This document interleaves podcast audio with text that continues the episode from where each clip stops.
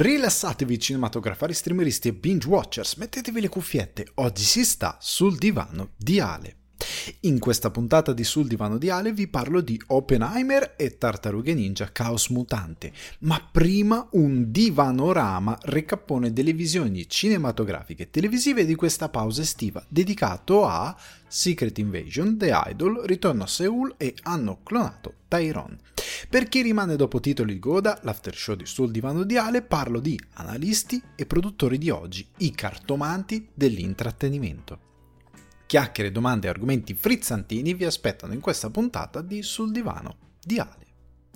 Ragazzi, bentornati nella parte 2 di questa quarta stagione di Sul Divano di Ale. Come vedranno quelli che magari stanno recuperando questo podcast su YouTube, ci sono dei cambiamenti. Voi magari che siete in podcast non li potete sentire, non li potete percepire effettivamente i cambiamenti, ma ci sono presenti, esistono. Il divano si sta spostando, sta navigando in diverse direzioni, sto apportando delle modifiche che servono a me principalmente a migliorare la qualità e la quality of life della mia produzione, delle mie produzioni qui sul divano e sul canale, perché il canale inizierà ad avere una forma un attimino un po' più strutturata proprio a partire da questa seconda metà del 2023, perché sto apportando delle modifiche che appunto renderanno la mia possibilità di portare dei contenuti a voi molto più agili, molto più... Sì, agili, non so come altro dirlo, perché sostanzialmente la parte di editing verrà alleggerita dalla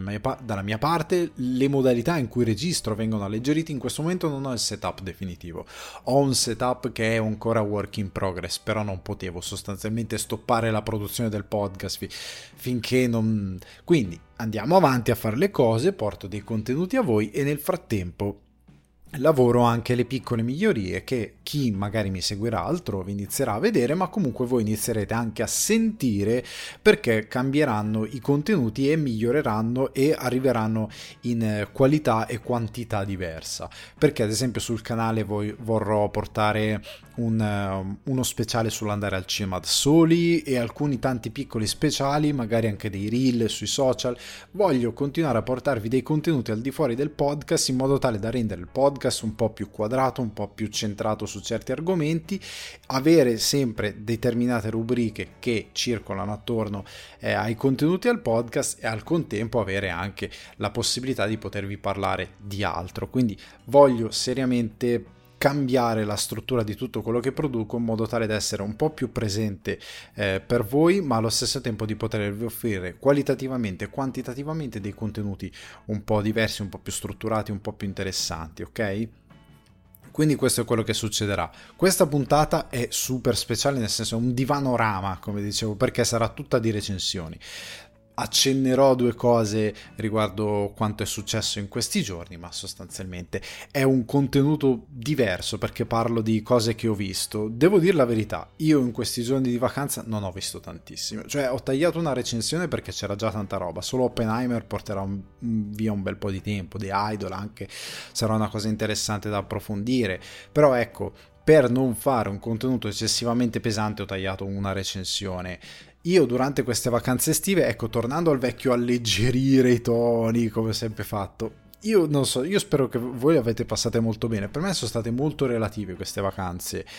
perché per una volta non ho veramente staccato, cioè nel senso che non sono andato da qualche parte per 2 settimane, 3 settimane. Io solitamente ho sempre fatto un tipo di vacanze anche molto proattive, nel senso, per me la vacanza non è andare al mare e passare tutti i giorni... mezza giornata sdraiato al sole. Quella è una cosa, se mi vuoi uccidere fai quella roba lì, cioè per me fare quella roba lì vuol dire un po' morire, cioè, vuol dire veramente lasciarmi andare alla corrente della vita. Quella è una roba che non riesco a fare, per un tempo molto limitato, molto limitato. Il mio cervello ha bisogno di fare altro. Io contemplo la vacanza del tipo vado da qualche parte ed esploro, io voglio vedere cose, capire, poi nel frattempo sì, la giornata che ti dedichi un po' più al relax, sì, però in linea di massima per me il viaggio è un viaggio, cioè voglio vedere cose, voglio andare in posti, voglio fare qualcosa di proattivo. Poi come dicevo, ho sempre quella cosa per la quale dico ok, questa settimana veramente voglio fare una settimana di ferie e quindi vado, non lo so, in Sicilia, vado, che considero una seconda casa, vado lì, passo una settimana, massimo 10 giorni lì, però io già gli ultimi 3 giorni verso la fine della vacanza inizio un po' a soffrire perché inizio a vibrare, cioè la noia di fare sempre la stessa cosa, sempre lo stesso relax tutti i giorni mi devasta, e quindi io devo fare qualcosa di seriamente intrigante da fare, se no mi spengo. E in questa parentesi, che è stato praticamente quasi tutto il mese di stop, l'ho passato con mio figlio, perché qua si ferma tutto, questa cosa che si ferma tutto, magari ne parlerò in un contenuto a parte perché non c'entra col podcast, però è paradossale, non ero più abituato, è un annetto qualcosa che sono in Italia, però veramente questa cosa che ad agosto si spegne tutto, per me nei 10 anni che ho passato fuori, per me è diventata inconcepibile, cioè non riesco proprio a capire come sia possibile, cioè lo capisco, però logicamente dopo non averla più provata dico è impossibile sta cosa, che per un mese si spegne un intero indotto, un'intera città, si spegne tutto perché è estate, perché è agosto, che cosa vuol dire? Non ha alcuna logica, veramente noi facciamo una cosa che è fuori da ogni logica, non ha nessun senso, è una roba da straviziati che tu per un mese non fai niente, per un mese si spegne un intero paese, è una roba da, tranne ovviamente i posti turistici, però è una roba super da viziati, non è una cosa normale, sappiatelo che al di fuori dell'Italia non è concepibile sta cosa. Io 10 anni sono stato a Dublino, mi è capitato di stare magari andavo in vacanza a fine luglio o inizio settembre, quello che è, magari agosto lo passavo a Dublino, però non avevo la percezione di è agosto, cavolo, no, perché era tutto esattamente come il resto dell'anno, c'era un clima un po' migliore ma era tutto funzionava, cioè non è che dici cavolo è chiuso quell'attività perché è agosto, va 2 settimane via, o è chiuso no, non esiste, oltre al fatto che qualsiasi esercizio commerciale, cioè ha sempre comunque dei modi per continuare a funzionare, anche se parte dello staff è via o chi ha gestione dello staff è via, cioè le cose continuano ad andare avanti, questa cosa che chiude tutto Dio mio, è una cosa veramente folle. Comunque, per me è stato un mese molto particolare, sono stato con mio figlio, mi ha fatto molto piacere, poi ho fatto 2 settimane di libertà, diciamo che anche mia moglie era in vacanza, una settimana l'ho passato, sono andato a trovare mia madre per farla stare un po' con il bambino e sono tornato nella provincia cremasca, questa bella realtà, e ho approfondato una cosa che poi diventerà un contenuto anche questo per il canale, che farò una serie di contenuti inglese, intrattenimento, farò dei contenuti, uno di questi è collegato al cinema, altri sono collegati ad altre cose, parlerò anche qualcosa di libri eccetera eccetera, però ho avuto occasione di tornare nella provincia e ho afferrato un po' di più una cosa che per anni io sentivo descrivere anche da Sinergo, non so se lo conoscete, quando nel suo canale parla di cinema, e che mi raccontate anche molti di voi, che io riportavo ma con nel mezzo, nel senso io non ero diretto interessato, ero quello che stava nel mezzo e che riportava qualcosa che viene raccontato da tante persone, ovvero l'idea di dire non mi va di andare al cinema perché il cinema è quello che è, e l'ho vissuto. Quella settimana io ho detto ok, magari Oppenheimer me lo vedo qui, mentre sono qua quel giorno dell'uscita vado da qualche parte. E ho detto, a Crema c'è un bellissimo multisala, vado lì, però non c'è la lingua originale. Non dico il 70 mm, la lingua originale non c'è, non è pervenuto. E ho guardato, ho fatto una breve ricerca online, neanche a Lodi mi è parso di trovare una proiezione in lingua originale. Poi qualcuno magari che è dell'area mi può smentire se c'era una proiezione in lingua originale, però io non ne ho trovate. E non l'ho trovata per Oppenheimer, che è un film spaccamercato dell'anno. Che possibilità si possono avere di trovare qualcos'altro? E questo è un grosso downside, è una di quelle cose che gli esercenti devono prendere coscienza di questa cosa. La gente vuole vedere la roba in lingua originale e non è poca, è tanta. Cioè non è una percentuale di pubblico bassa, è una buona percentuale di pubblico, perché i tempi sono cambiati, come ormai nelle librerie il reparto di titoli in lingua originale si sta un pochettino ampliando, e di quello farò un contenuto a parte, però si sta ampliando perché il mondo è sempre più connesso, senti parlare influencer stranieri, senti di un libro straniero, lo vuoi leggere, eccetera eccetera, e tu non hai quella nicchia per farlo. Le librerie iniziano a dedicare una nicchia un pochettino più grande rispetto al classico librettino del cavolo da ombrellone o per il turista che si vuole leggere una cosa mentre è in vacanza in Italia. Sta andando un attimino oltre, perché c'è quella richiesta e perché c'è quel bisogno. Ormai il pubblico è abituato che accende Netflix e si guarda le lingue in originale col sottotitolo, magari perché non ha una padronanza dell'inglese che gli permette di avere il sottotitolo spento, però sempre col sottotitolo, e se lo guarda sempre in lingua originale. Quando va al cinema, sentire il doppiato può essere uno stacco abbastanza interessante. Lo è per me, che però ha una storia diversa, però può essere molto interessante. E anche a livello distributivo io sto soffrendo, come dicevo nell'ultima puntata che ho fatto prima di passare alla pausa,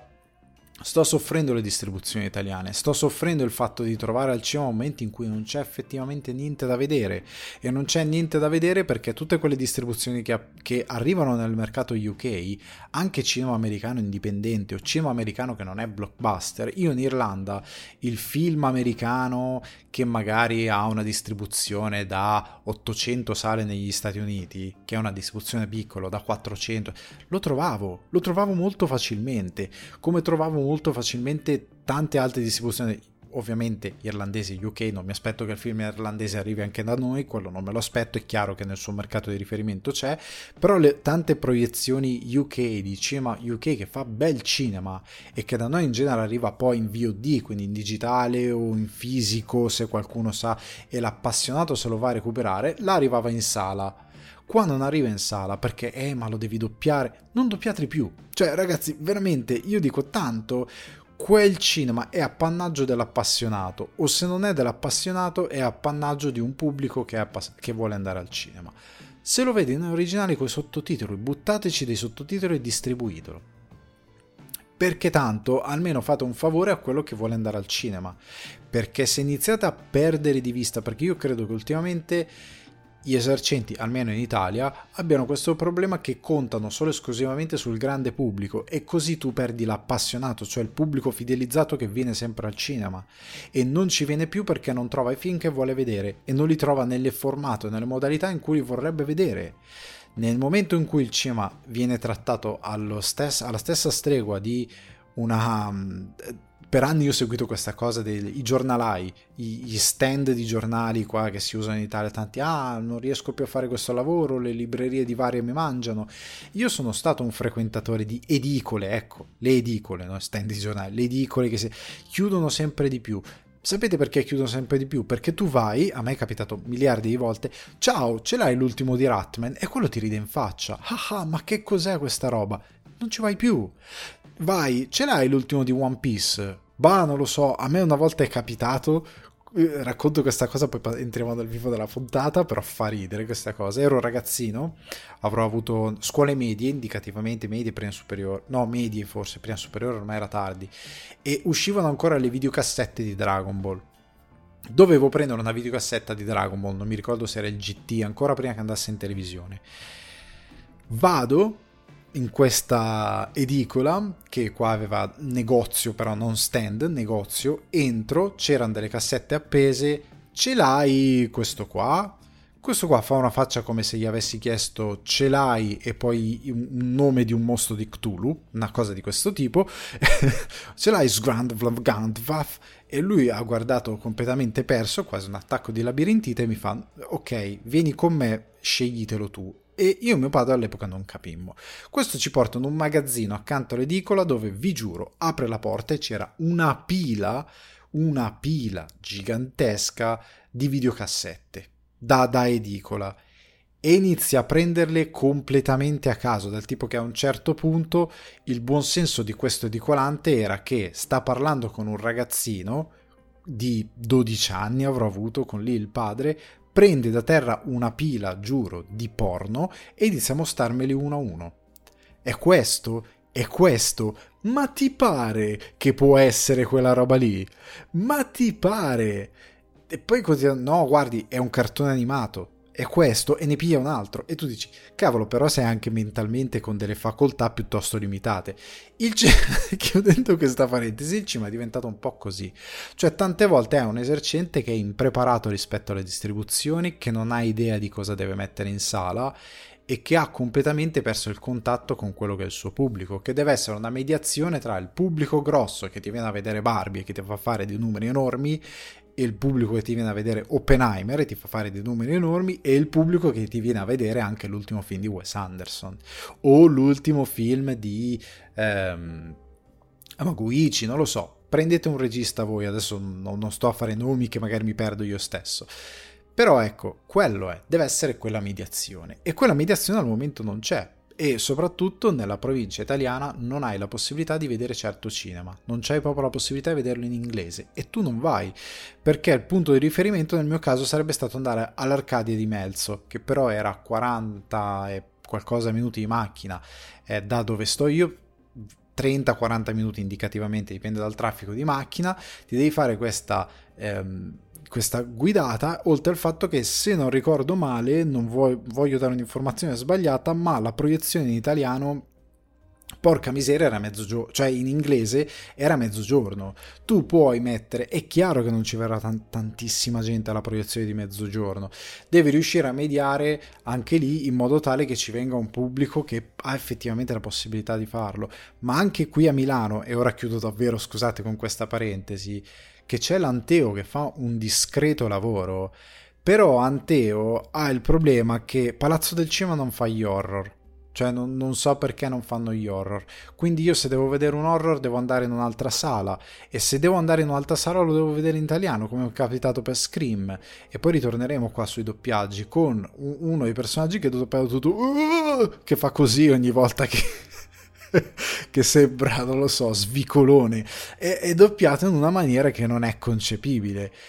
e tu ti guardi sta roba con una qualità abbastanza mediocre, se non infima, dipende da come va del doppiaggio, e non ne sei propriamente contento. Ma Anteo stesso tante volte anche la proiezione tipo Tartarughe Ninja: Caos Mutante, non so se poi aggiungeranno la proiezione, ma io quando sono andato nella settimana d'uscita, Day One non era disponibile in lingua originale, io l'ho dovuto guardare doppiato, e poi ne parleremo di questo aspetto, ed è un film grosso. Io dico,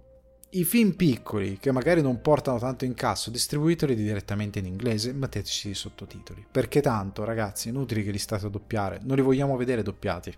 Fatevene una ragione, con tutto rispetto per chi fa il lavoro di doppiaggio, non è quello, però il tempo cambia e le cose cambiano per tutti.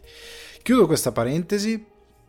entriamo nel vivo della puntata, anche se prima devo ringraziare i Patreon su patreon.com/sul divano di Ale. Tra l'altro ho aggiunto recentemente una feature su patreon.com. la feature è molto semplice, io cercherò ogni mese, magari qualcosina di più, di scrivere dei piccoli articoli che usciranno solo su Patreon ed escono in anteprima per i Patreon e poi diventano pubblici. Ad esempio la recensione di Secret Invasion, che è la prima recensione di questo divanorama, di questa puntata 151, è uscita come pezzo recensito scritto per il Patreon, l'hanno letta in anteprima i Patreon che supportano, e poi è diventata pubblica per tutti. Ho deciso di fare questa cosa, è una cosina in più, oltre al fatto che, qualora non abbiate seguito, per chi è al tier di mezzo per titoli di coda, quindi per l'after show, da ora lo potrò ascoltare su Spotify, perché Patreon ha implementato questa nuova feature per la quale caricare il titolo di coda mi permetterà di averlo su Patreon ma anche su Spotify, quindi sarà molto più fruibile, molto più facilmente raggiungibile.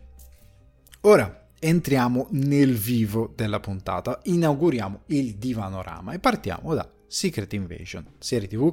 su Disney Plus, 6 episodi, regia di Ali Selim. Cosa ne posso dire? Allora, come dicevo prima, io ho già recensito in forma scritta, quindi se volete una recensione un po' più pensata, eccetera, eccetera, potete andare a recuperarla su patreon.com/sul divano di Ale. Altrimenti io ne parlo ora quando ne parlerò in maniera super estensiva, nel senso non voglio dare eccessivo minutaggio considerando tutto quello che c'è di bello e interessante che abbiamo dopo. Per me questa serie è stata l'ennesimo fallimento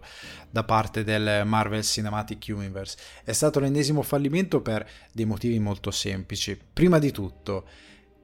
porca miseria, la continuità del Marvel Cinematic Universe è stata completamente devastata. Qua siamo arrivati al capolavoro, perché in una serie che doveva portare in cima Nick Fury e il suo mito e renderlo protagonista viene distrutto lo stesso Fury, ma anche tutto il mito della saga degli Avengers e di quella che poi è diventata l'Infinity Saga con Iron Man, Tony Stark, Thor, eccetera eccetera, Capitan America. È stata completamente distrutta l'eredità di quella saga ed è stata anche depotenziata a livello di mitologia. Perché? Perché questa continuità da fumetto, cioè che nel fumetto esiste, cioè i fumetti dei supereroi esistono indicativamente dagli anni della Marvel, anni 60, anni 70, e vanno avanti da allora, però ci sono punti zero, punti di ripartenza, retcon, riscritture. La continuità nei fumetti è molto relativa, cioè nel senso a volte esiste per degli archi, a volte viene smontata, a volte viene riscritta, anche con Spider-Man quante volte cose nuove sono state retconnate, riscritte, perché il nuovo runner della serie di Amazing Spider-Man decideva che quella cosa non gli andava più bene, non gli piaceva, la cambiava, la smontava. Insomma, nei fumetti la continuità è molto relativa, anche perché il lasso di tempo è molto ampio, il pubblico cambia, le cose cambiano, è molto più facile cambiare la continuità delle testate e dei personaggi. Qua, in un mezzo come quello televisivo, come quello cinematografico, la continuità è un po' più tangibile e un po' più facile da seguire, quindi se smonti qualcosa decade un po' tutto e viene un po' a crollare il disegno che hai creato. La continuità narrativa è importante da mantenere in questi contenuti e qua è devastata, perché per come è impostata questa Secret Invasion, l'arco di Tony Stark, cioè quello che voleva mettere un'armatura al mondo, passa per un imbecille, perché non si rende conto che la più grande minaccia della Terra era già sulla Terra. Cioè era questo il punto, con Nick Fury cosciente di questa cosa. Cioè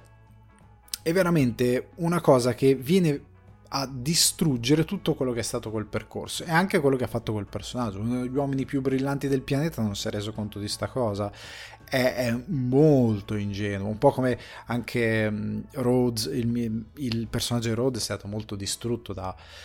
Ora non voglio dire niente di particolare, però c'è una cosa all'interno della serie che depotenzia questo personaggio e rovina appunto un momento fondamentale della Infinity Saga.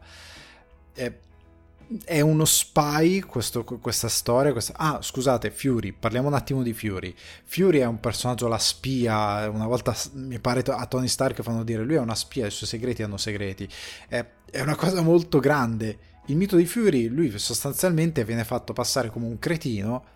che è diventato quello che è diventato grazie agli Skrull. È triste, è veramente triste. Il personaggio perde, perché poi lo fanno vestire il cappotto, questa è una cosa personale, fa tutta questa scena e poi non fa niente. Cioè Nick Fury è un'ombra all'interno di questa serie. Metà degli episodi sono tutti personaggi che gli gridano in faccia a Nick Fury che lui è andato a comprare le sigarette e non è più tornato, e ora che è tornato non se ne frega più nessuno. Cioè secondo me è stato proprio devastato il retaggio di questo personaggio, di questo universo e quello che potevano essere con gli Skrull in una maniera criminale. Hanno gestito male il fatto di implementare gli Skrull nella narrativa. Secondo me hanno proprio gestito male questo passaggio e hanno ancora una volta distrutto l'idea. Cioè Fury doveva essere una sorta di Ethan Hunt. No, oddio, non così, però deve essere una sorta di personaggio alla Tom Clancy, ecco, magari un po' più di spionaggio a livello globale, in questo caso a livello universale, però ecco, dovrebbe essere un personaggio più interessante sotto quel punto di vista. In verità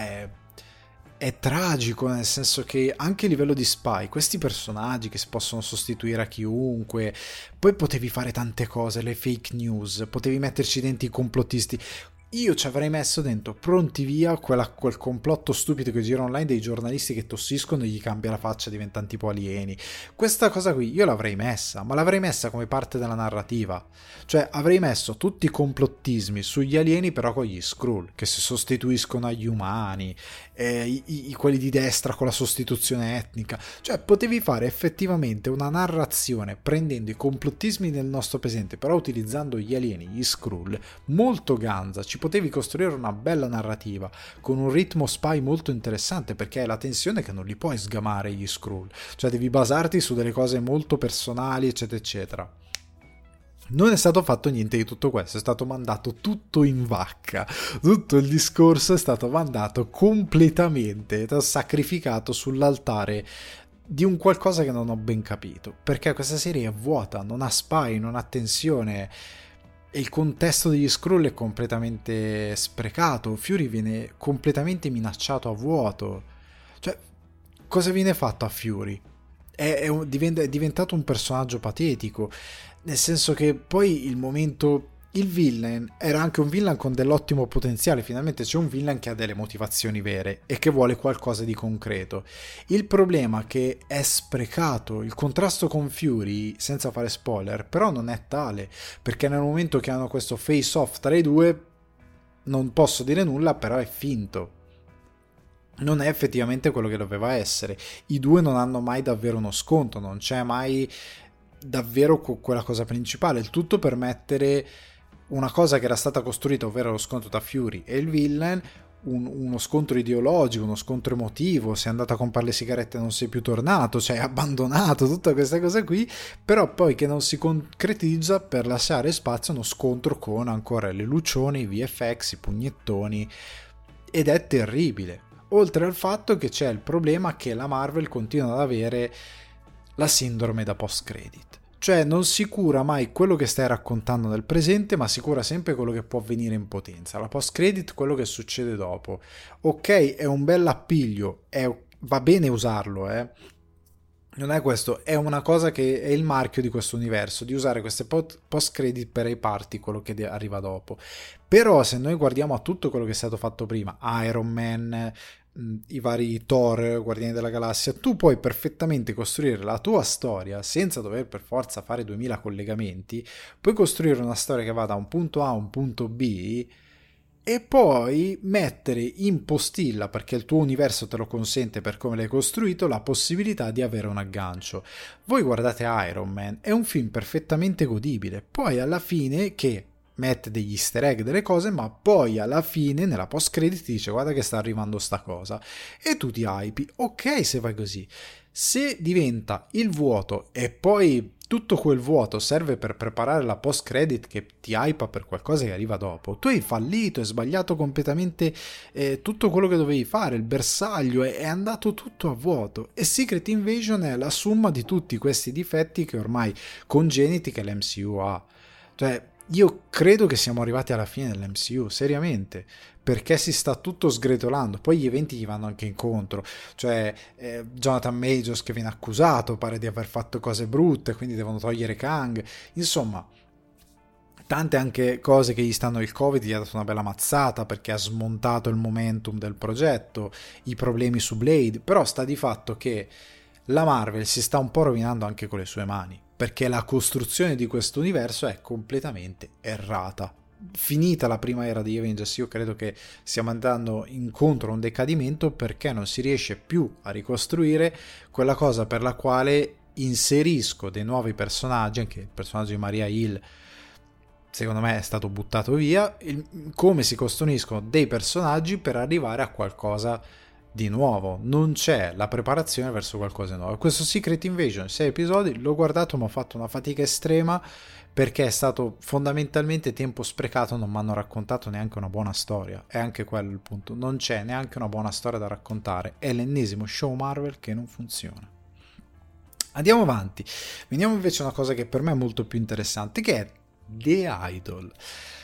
HBO, trovate su Sky/Now, 5 episodi, grazie a Dio 5 episodi, una serie che si rende conto di dover fare economia della narrazione, quindi non va avanti per 2 miliardi di episodi. Regia e sceneggiatore di Sam Levinson, lo conoscete già, Euphoria, Malcolm e Marie, che sarà fondamentale nel corso di questa recensione. Cast: Lily-Rose Depp, The Weeknd, Rachel Sennott, ovvero la protagonista di Shiva Baby, ne avevamo parlato in passato, Hank Azaria e soprattutto Eli Roth, che fa una particina che è ricorrente. Hank Azaria è stato magnifico in questa serie, però parliamo di The Idol, che è stata cancellata, ne abbiamo parlato su Instagram nei giorni scorsi, era un po' una cosa che era nell'aria, anche se secondo me va benissimo così, cioè questo che abbiamo visto per me va bene come storia che abbiamo visto, ci può stare, potrebbe anche finire così, non mi sembrerebbe uno scandalo. Però ecco, The Idol, serie della discordia, perché alcuni hanno detto la critica l'ha massacrata, la serie brutta, The Weeknd fa schifo a recitare. No, cioè, in tutta franchezza, io già lo dico adesso, non è vero che The Weeknd fa schifo a recitare nella serie. Per me, ho letto molte testate, parlo di testate americane, visto che a me mi ha scritto qualcuno in privato con nomi finti, comunque parlo di testate americane, non vi leggo critici italiani, Variety, Deadline, IndieWire. È stato scritto che The Weeknd fa schifo a recitare, per me non è vero, non è vera questa cosa assolutamente, offre una buona prestazione, stessa cosa per Lily-Rose Depp, secondo me, ecco, a livello artistico il cast secondo me funziona, soprattutto tutti i coprotagonisti che fanno questo gruppo tipo famiglia Manson di artisti sono bravissimi, la ragazzina che suona il pianoforte e che canta, una voce straordinaria, costruiscono anche dei bei momenti musicali, poi ci arriviamo. Se è stato dette peste corna, il sesso utilizzato in modo vuoto, inutile, in modo schifoso. Ora parliamo di questa cosa. The Idol ha un difetto, perché The Idol per me è la serie, una delle serie migliori dell'anno e allo stesso tempo una delle peggiori. Cioè, non è per essere cerchiobottista, è proprio perché ha dei super pregi e poi ha un difetto, un paio di difetti che la rendono appunto zoppicante e che secondo me non l'hanno fatta funzionare come doveva funzionare. Partiamo da una cosa, per me tante recensioni, tante opinioni riguardo The Idol hanno l'enorme bias di avere Sam Levinson con dei nemici potenti, perché con Malcolm e Marie, film nel quale Sam Levinson sputa in faccia appunto Deadline, IndieWire, Variety, a qualsiasi critico dell'universo, dicendo che sono degli idioti perché gli mettono in bocca, perché mettono in bocca ai registi delle cose che loro non pensano, interpretando delle cose secondo il loro background culturale, secondo il loro bias e senza leggere le opere, cosa che è molto vero, tanti critici tendono a sovrapporre loro stessi a quello che vedono, si mettono sopra le opere. Sam Levinson lo critica nel suo film, come critica il fatto che alcuni sono degli analfabeti a livello tecnico, non sanno i movimenti di macchina, non sanno come funziona la fotografia, la messa in scena, non sanno niente, ed è vero, se leggete certe recensioni si proprio traspira da ogni riga che il critico che sta scrivendo non ha padronanza del linguaggio a livello tecnico che sta criticando, proprio non ne ha idea, come non ne ha idea tante volte di meccanismi di scrittura eccetera eccetera. È solo lì per il critico facceride se devi fare la critica brutta, oppure esercita le tue capacità letterarie se devi fare una bella critica, e cita tutto il cinema esistito prima di quell'opera giusto per fargli dei complimenti. Tante volte è così, e lui nel fare questa ampia critica in Malcolm e Marie, oltre a fare tante altre cose, lui si è inimicato tutta la stampa. Cioè, tutta la stampa critica gli ha voluto male. Io gli ho voluto un sacco bene, però tanti gli hanno voluto male. E ormai lui potrebbe fare quarto potere e gli direbbero comunque male, io ho questa sensazione. Perché The Idol io non credo che sia una serie così brutta come è stata dipinta. Cioè, secondo me non merita le critiche che ha avuto. Ha delle criticità che poi affrontiamo, ma non è quella serie orripilante che è stata dipinta allo spettatore. E lo spettatore un po' per bias ha detto sì, è vero, è brutta, senza però sapere perché. Senza però davvero farsi un'idea sul perché sia davvero brutta. Allora, per me The Idol descrive la Hollywood a livello musicale, a livello di tante cose, che un po' c'è e un po' è ovviamente esagerata per questioni narrative, però parla di quella Hollywood, parla degli spettri di Hollywood, parla di manipolazione, parla di uno star system cannibale, di uno star system vigliacco, veramente manipolatorio, di persone che stanno in questo mondo dove girano tanti soldi e tante cose che sono bugiardi, sono volta gabbana, sono a volte sono dei grezzoni, cioè sono personaggi che sono più simili a dei gangster che effettivamente a qualcuno che sappia davvero cosa sta facendo. Come allo stesso tempo dipinge questi produttori anche musicali, il personaggio di Eli Roth è stupendo, come un gatto grasso, un fat cat come si dice in inglese, che ha più soldi che talento, non saprebbe riconoscere, come la produttrice della casa discografica non sa riconoscere un talento vero da una scarpaccia, manco se gli mettono davanti Elvis Presley e uno che sta per andare a X Factor, che in quel momento è forte sui social, prende quello forte sui social e dà una pedata a Elvis Presley, per farvi capire cosa sto intendendo dire, nel senso che è abbastanza chiaro che, come ha dimostrato anche X Factor, nel campo discografico, e il cinema l'ha raggiunto molto in fretta, non si sa più distinguere ormai, anche per via di meccaniche economiche e tante cose, talento, capacità eccetera eccetera, da uno che ha un momento in cui riesce a vendere qualcosina impacchettandolo abbastanza bene, cioè non si sa effettivamente fare quel mestiere basilare che rende il mercato che dà movimento al mercato. Fa tante critiche a Hollywood, fa tante critiche all'industria della musica, ma soprattutto io l'ho trovato molto interessante nel modo in cui esplora il dinamismo tra questa idol, questa pop star del nostro tempo, e come e determinati meccanismi in un momento in cui lei va in enorme difficoltà e viene circuita da questo personaggio interpretato da The Weeknd, che ripeto per me è molto bravo. L'unica cosa che mi ha fatto ridere quando l'ho visto, ho detto questo è Jesus Roll, cioè questo è Jesus del Grande Lebowski, questo era John Turturro, doveva farlo John Turturro da giovane sto personaggio, perché è uguale cioè è veramente Jesus. Ho detto questo adesso apre la bocca e dice non si scherza con Tedros cioè fa una cosa così, e ho iniziato a ridere fortissimo. Poi però il personaggio è veramente viscido, fa schifo, e ho iniziato a prenderlo seriamente. Però ecco, è anche lì il sesso che è stato tanto criticato. Per me, ritorniamo sempre a una cosa che c'è da diversi anni, non ci piace sentirci raccontare e raccontare le cose spiacevoli. Cioè questo fa lo stesso lavoro di, anche se molto meglio, di Blonde o di tante altre opere. Io mi ricordo la gente, ma c'era bisogno in Game of Thrones di far vedere la gente bruciata dai draghi, quella è stata una cosa violentissima, gente che ne ha parlato come se avesse assistito all'olocausto in diretta su Studio Aperto. Non è stata la stessa cosa. Come qua il sesso fa schifo molte volte, ma fa schifo non perché è brutto in sé per sé, ma perché è viscido per via delle azioni e le motivazioni di chi lo fa. È un sesso che è fatto per farti male, non tanto per eccitarti, è fatto per farti male, perché la dinamica tra i personaggi che sono coinvolti in questi atti sessuali è una dinamica che ha qualcosa di forte, molto forte, che scricchiola da un lato piuttosto che dall'altro, e quindi è chiaro che deve avere questa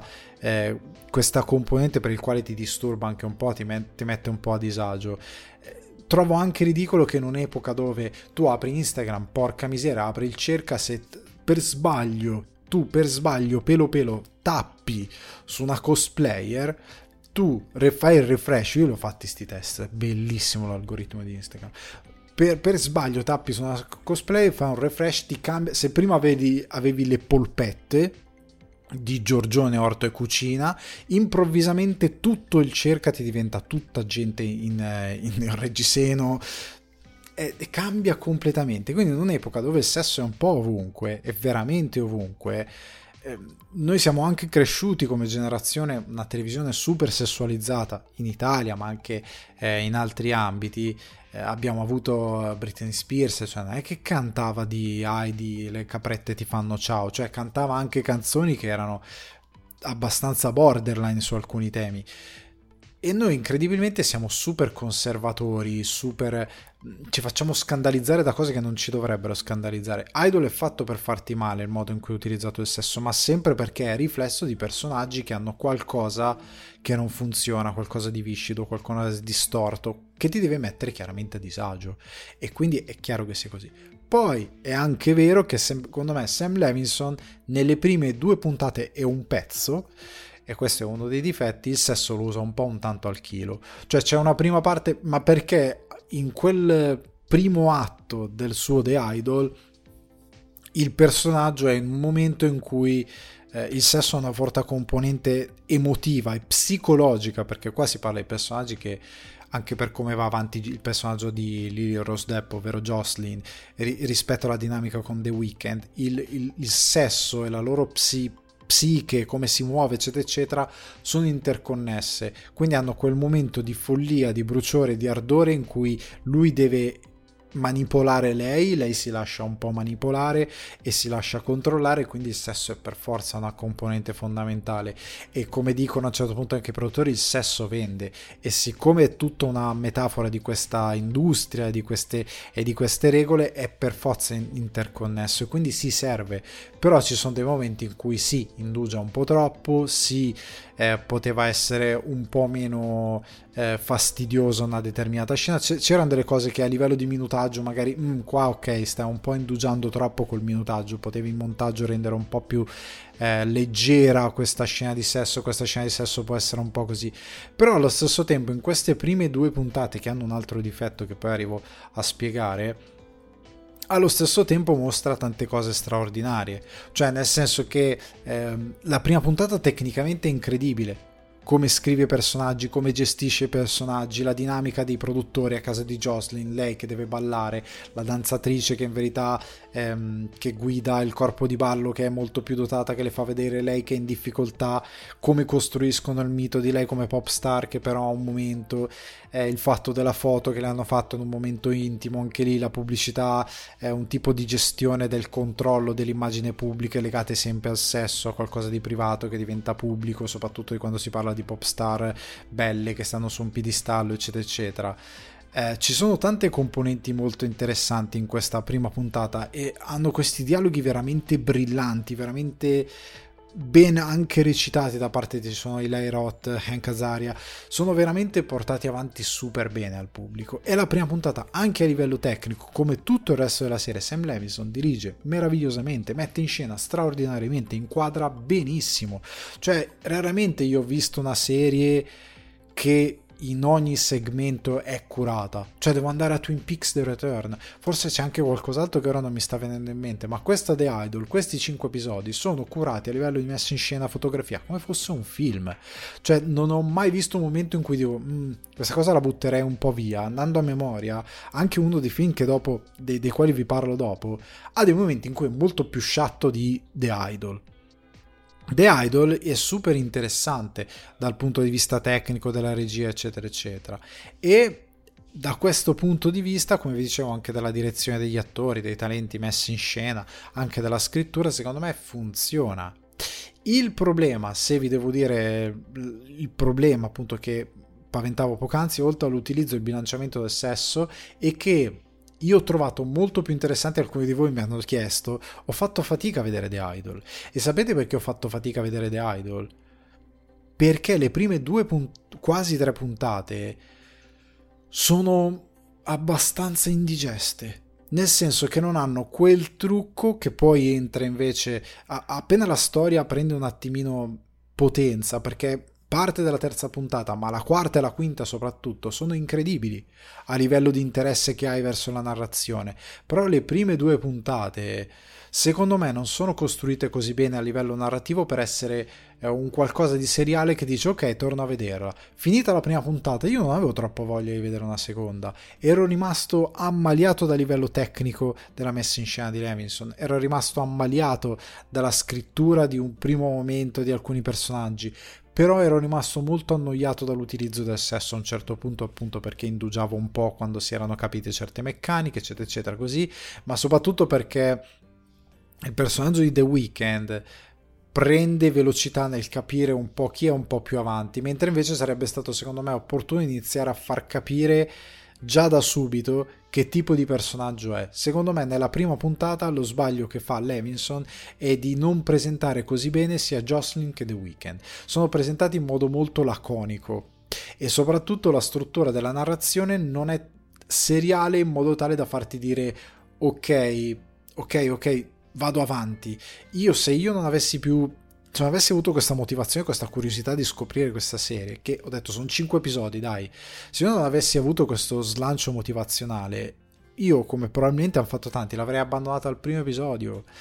perché non ha quel gancio lì. Finisce la puntata e tu puoi passare settimane e non ricordarti che esiste The Idol. E questo è il problema di The Idol, che non ha questa costruzione adeguata tramite i personaggi, ma soprattutto tramite il linguaggio tipico della serie per portarti avanti.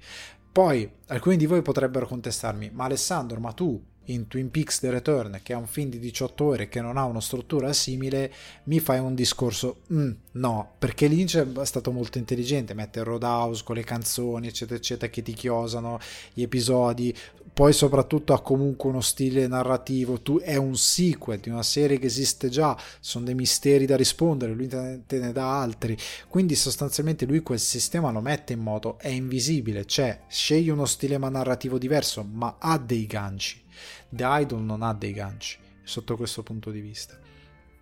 e quindi ha questo difetto secondo me, oltre a quel bilanciamento dell'utilizzo del sesso che poi scompare, perché puntata, già a parte di puntata 3, ma in particolare puntata 4 e 5, l'utilizzo del sesso praticamente si pialla, perché non serve più a livello narrativo, ok, non è più necessario e quindi va a piallarsi. Però in quella prima parte effettivamente è necessario, è magari un po' troppo spinto sotto alcuni versi, non perché sia particolarmente, lo ripeto, lo sottolineo, non perché sia sconcio, ma semplicemente perché è un po' insistito in alcune parti, che sia per farti male o meno, la solita storia. Non è perché l'ha scelto allora è giustificabile, può averlo scelto, ma può averlo scelto male, ha fatto una scelta poco saggia, ecco. A parte questo difetto, a parte questa cosa che appunto è un difetto che hanno tante serie, vi potrei dire The Chip and Dales, ve ne avevo parlato nei titoli di coda inizio anno, bellina, te la scordi, cioè devi avere una cosa che ti dà una scossa e ti dice, c'è The Chip and Dales, ok, vado a vederlo, perché altrimenti ti scordi che esiste, perché non ha quel gancio che ti porta a dire ok, che bella storia, come messa in scena strabene, girata bene, gli attori sono bravi, però non hai quel gancio per ritornare a vederla. The Idol nei primi 2 episodi, un pezzo del terzo, ha lo stesso meccanismo. Quarto e quinto episodio ha una conclusione straordinaria per quanto mi riguarda, a me è piaciuta, ripeto, la regia, fotografia, gestione dei talenti, scrittura, c'è un dialogo tra Hank Azaria e The Weeknd nel quinto episodio, nell'episodio finale, che è stupendo per come è scritto, per come è girato. Per me sono stati davvero bravi con questa serie. Il problema appunto è che non hanno costruito bene certe cose, che Sam Levinson, se avesse scritto regia e sceneggiatura di Paul Frankenstein, nessuno avrebbe detto niente, ma siccome c'è scritto Sam Levinson lo hanno massacrato. Io questa cosa a me non me la toglie nessuno, che se l'avesse diretta qualcuna o se avesse cambiato nome, nessuno sa che è lui che l'ha fatta, improvvisamente secondo me qualcuno cambia idea.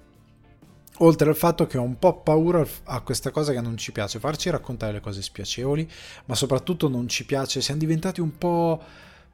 dei conservatori, un po' tutti, che il sesso non va più bene, no, si fa sesso, è ovunque, però non si fa, non si deve fare, non si parla, non si mostra in televisione, se si mostra, no, cattivi, tutti che mostrate il sesso siete cattivi, perché esplodi questo, esplodi quell'altro, stai oggettificando questo, stai oggettificando quell'altro. Ci sono situazioni in cui qualcuno oggettifica, ma ci sono anche situazioni in cui devi oggettificare perché la narrazione, il personaggio, cioè, lo richiede, perché stai raccontando l'oggettificazione. Non puoi criticare un racconto di oggettificazione che vuole dirti che quella cosa lì è sbagliata, ma ti devo raccontare che cos'è per dirti che è sbagliata. Capite il loop? È come se io ti faccio un film di guerra, però porca miseria non ti mostro che la guerra fa schifo e tu vai viva la guerra, cioè nel senso a un certo punto fai ma perché la guerra è brutta? Boh, non sono mostrate le parti brutte. Se ti faccio vedere un film sulle torture a Auschwitz, stanno tutti bene, nessuno è macro e maciato e nessuno viene portato via, messo al muro e gli sparano, tu fai un po' fatica a capire, ma questi stavano bene ai campi di concentramento, sono tutti pettinati, truccati bene, se li metti in scena così, perché non devi far vedere le cose brutte, perché sennò è exploitation della violenza eccetera eccetera, allora depotenzi il tuo racconto, devi mostrare determinate cose. E non so perché siamo diventati così appunto conservatori o così, come dire, di un'altra epoca, che il sesso non viene visto, dobbiamo stare con una gamba giù dal letto quando siamo in scena, è un po' surreale. Comunque, The Idol è un'ottima serie, una delle serie più interessanti che ho visto quest'anno, non un capolavoro, ha dei difetti, però non l'ho trovata così terribile come è stata descritta. Passiamo al cinema e veniamo a Ritorno a Seoul. No, Return, stava partendo l'inglese. Ritorno a Seoul, distribuzione Mubi, l'ho visto su Mubi, era stato al cinema, però uno di quei film che al cinema lo vado a vedere, poi non lo vado a vedere, l'orario è brutto, non c'ho il tempo, non sono più andato a vederlo, mea culpa, è anche un po' colpa, però mea culpa, mi prendo io la colpa di non essere andato a vedere Ritorno a Seoul al cinema. Regia e sceneggiatore di David Chu, esorde a Cannes nel 2022 come categoria in Certain Regard, shortlist come Best International Feature Film agli Oscar. E di cosa parla? Parla della 25enne Freddy che decide all'improvviso di recarsi in Corea del Sud per la prima volta da quando è stata adottata da una famiglia francese. Una volta arrivata cerca di rintracciare i suoi genitori biologici e intraprende un viaggio inaspettato in un paese di cui conosce pochissimo. Allora, questa trama, questi temi, questo ritorno a Seoul mi avevano venduto un film che poi non ho visto. Devo dire che a me Ritorno a Seoul ha un po' deluso. Avevo determinate aspettative, di qualcuno che mi avrebbe raccontato un po' la Corea del Sud, non con gli occhi interni della Corea del Sud, ma con gli occhi di un qualcuno che appartiene a quel luogo, che viene portato via da quel luogo, come appunto in questo caso all'adozione, perché questa protagonista molto bambina, succedeva a quanto pare da tra fine anni 80, primi 90, fino a metà degli anni 2000, inizio anni 2000, che molti bambini venivano mandati via, dati in adozione in altri paesi perché la situazione in Corea non era magnifica e quindi piuttosto che tenerli qui cerchiamo a dargli un futuro migliore, li diamo a qualcuno. Questa bambina va in Francia, cresce in Francia, lei è coreana però effettivamente è francese, parla francese, la cultura francese, tutto francese, nonostante degli enormi contrasti con le sue origini si ritrova in Corea del Sud e cerca la sua famiglia. E sotto un certo punto di vista in questo Ritorno a Seoul c'è una sorta di guerra di trincea culturale ed emotiva tra l'emotività di una ragazza francese che ha quelle sue motivazioni, di chi ha subito questo viaggio psicologicamente particolare, di chi viene mandato in adozione eccetera eccetera, e allo stesso tempo subisce questo shock culturale perché tu sei europeo, sei francese, hai determinati stilemi e determinati modi di relazionarti, ti trovi in Corea del Sud del quale lei ha 25 anni, non sa sostanzialmente niente, non ha idea di come ci si rapporti e si ritrova ad avere e a subire un modo molto anche egoistico, che è lo stesso suo modo egoistico di intendere i sentimenti, che però è molto invasivo per lei, quindi ha una sorta di repulsione, perché da una parte trova chi non la vuole vedere, chi la vuole vedere ma nutre enormi sensi di colpa, un enorme peso sul petto, che non ha un modo di intendere il rispetto, l'amore molto particolare. Ci sono degli stilemi, delle etichette culturali un po' simili a quelle giapponesi, molto inquadrate eccetera eccetera, mentre una ragazza francese europea non ha determinate etichette culturali, non le interessa, lei le interessa rompere anche le etichette culturali in quanto europea. È una ragazza, è un personaggio per me insopportabile quello della protagonista, perché ha un modo di porsi, queste persone che sono super ribelle, particolari, quando in verità sono più inquadrati di quelli inquadrati, tant'è che il percorso del film un po' sottolinea, un po' il film secondo me odia la protagonista, il film stesso, perché dice sì, faceva tutta così, ma intanto quello che finisce a fare e tutto quello che è un po' una reazione al fatto di determinati traumi psicologici. È una protagonista crudele, agida, molto triste, come le dice a un certo punto un personaggio del film, le dice sei una persona molto triste, e non in senso oh sei molto triste poverina, sei molto triste nel senso fai delle cose crudeli, cattiva, a un certo punto fa una cosa crudelissima verso uno dei personaggi per motivi sì che derivano dal fatto che ha subito determinate cose a livello psicologico e quindi che reagisce in determinate modi a determinate cicatrici, però il suo modo di reagire non è comunque giustificato perché è terrificante e quindi le viene detto te sei una persona molto triste, ed è molto vero e quindi è un personaggio dal quale ti allontani un po', fai un po' fatica a provare empatia per questa protagonista, e allo stesso tempo come dicevo ha questo mondo della Corea che è molto più melò del modo di affrontare i sentimenti, diciamola così, molto più drammatico, molto più pesante, ha determinate etichette culturali, e i due mondi sono in guerra in modi diversi, ed è interessante questa cosa. Però devo dire, qua entrano in scena le parti negative del film, nel senso che, per quanto questa cosa sia interessante, è un lavoro che ho fatto tutto io come spettatore. È il difetto che trovo in molti film di questo tipo, e che io cerco molte volte di passare a un certo tipo di... cioè è la cosa che mi contrappone a un certo tipo di pensiero e di critica riguardo il cinema. Tutte queste cose, come capita in molte opere, sì, sono interne al film, ma è un lavoro, io ho dovuto scavare per trovarle. Cioè sono io che guardo delle cose, faccio un lavoro, scavo, fatico enormemente per andare a cercare queste cose all'interno dell'opera, perché so e percepisco che ci sono. Ma il pubblico, cioè io faccio questo lavoro in quanto appassionato di cinema, in quanto uno che il cinema l'ha studiato, ma il pubblico non è così. Al pubblico stai raccontando una storia e le devi veicolare attraverso il tuo racconto, attraverso la tua tecnica, attraverso la tua capacità di raccontare attraverso il cinema, attraverso appunto la storia. E questo lavoro qua non c'è, sfortunatamente, nel senso che il film è molto algido, il film stesso, nel senso che io devo fare un lavoro per il quale costruisco una storia, per la quale non solo io posso mettere in scena un protagonista un po' respingente perché ha questi tratti psicologici che gli fanno fare anche delle cose crudeli e lo rendono una persona molto triste, ok, però devo anche dargli degli appigli emotivi in modo tale che il pubblico capisca che queste cose qui sono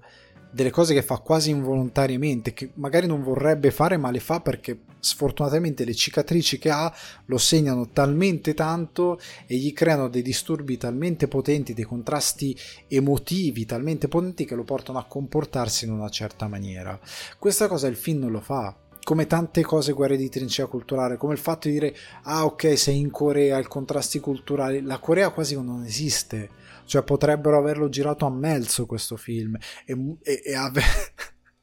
aggiungendo, cioè vanno nella Chinatown, dico una cosa a caso, di mezzo girano qualche palazzo, ok, sembra la Corea, poi ci metto in VFX qualche riflesso di quando è in macchina, tanti posti al chiuso, però veramente è molto anonimo da questo punto di vista. Il fatto che sei a contatto con... raccontami la Corea vista dagli occhi di una persona che ci va con uno scopo ben preciso di scoprire qualcosa, di soffrire un contrasto culturale. In verità non c'è questo mestiere, il film non fa assolutamente questo mestiere, e quello che risulta è che a un certo punto tu ti stacchi dalla visione. Cioè io credo che questo film fatto vedere a un pubblico medio, cioè questa storia è stata raccontata altre volte in modi diversi magari, anzi sicuramente in modi diversi, però tanto pubblico può aver apprezzato altri modi in cui è stata raccontata. In questo caso il modo in cui viene raccontata è talmente, ti porta talmente via che a un certo punto tu smetti di avere interesse verso il film. Il film è interessante per tante cose, però sembra incollato nel modo in cui la narrazione crea una progressione, perché poi si sposta nel tempo, perché è interessante anche questo attaccamento che questo personaggio sviluppa verso la Corea del Sud, eccetera eccetera, però non viene raccontato, cioè un attaccamento che è un progredire nel tempo che tu hai quasi per osmosi, non hai effettivamente ben chiaro, non ti viene davvero raccontato, ce l'hai lì accidentalmente. E quindi questo, chiudendo, questo Ritorno a Seoul è un buon film, anzi un discreto film che potrebbe piacere a qualcuno, però secondo me ha una via del racconto eccessivamente scollata, eccessivamente fredda, eccessivamente priva di appigli emotivi per farti passare quello che vorrebbe dire in modo più interessante, avvincente, in modo anche più emotivamente comprensibile. Secondo me fallisce sotto queste situazioni, in questi frangenti. Chiudo qui appunto per passare a Hanno clonato Tyrone, che troviamo su Netflix per la regia di Jewel Taylor. Trama un'inquietante serie di eventi spinge un improbabile trio, John Boyega, Theona Paris e Jamie Foxx, a investigare un losco complotto che coinvolge il loro quartiere. Allora, io questo Hanno clonato Tyrone lo consiglio con tutto il cuore. Perché lo consiglio con tutto il cuore? Perché stranamente Netflix porta un film che sembra, come posso dire, una sorta di film sci-fi fuori di testa degli anni 80, cioè sembra una produzione fuori dal tempo, non perché segua degli stilemi fuori dal tempo, ma perché a livello di fantasia, di quello che mette in scena e di come lo mette in scena, siamo davvero negli anni 80, cioè in un'epoca in cui c'era voglia di non rinnegare il presente, non pulire il presente e soprattutto di fare un tipo di cinema che fosse